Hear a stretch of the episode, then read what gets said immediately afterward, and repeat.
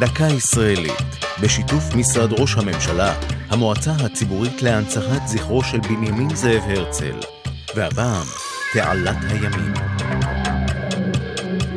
אחרי ביקורו של הרצל בארץ ישראל בסוף המאה ה-19, החל חזונו בנוגע למדינת היהודים ללבוש צורה מוחשית. עם שובו לגרמניה הוא תיאר אותו בספרו החדש, אלטנוילנד, ארץ ישנה חדשה. הספר תורגם מאוחר יותר בידי נחום סוקולוב, בכותרת תל אביב. הוא מתאר את סיפורו של דוד, צעיר יהודי מווינה הבא לארץ, ומספר כיצד הופרחה בה השממה בעקבות הקמת מדינת היהודים. הרצל מרבה לעסוק בספרו בטכנולוגיה העתידית במדינת היהודים האוטופית.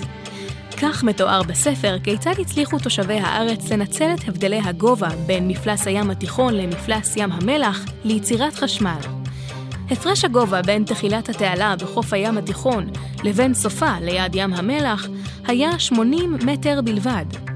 נותר אפוא הפרש של עוד כ-300 מטר, שנוצל לבניית מפל. התעלה יצרה אנרגיה של כ-50 אלף כוחות סוס, כתב הרצל בספרו. מיזם תעלת הימים המתואר באלטנוילנד זכה אמנם במהלך השנים להתעניינות רבה, אולם עד עתה נדחו הצעות שונות למימושו, מטעמים סביבתיים וכלכליים. זו הייתה דקה ישראלית בשיתוף משרד ראש הממשלה, המועצה הציבורית להנצחת זכרו של בנימין זאב הרצל. כתבה ענת קורול, ייעוץ דפנה הרן, עורך ליאור פרידמן.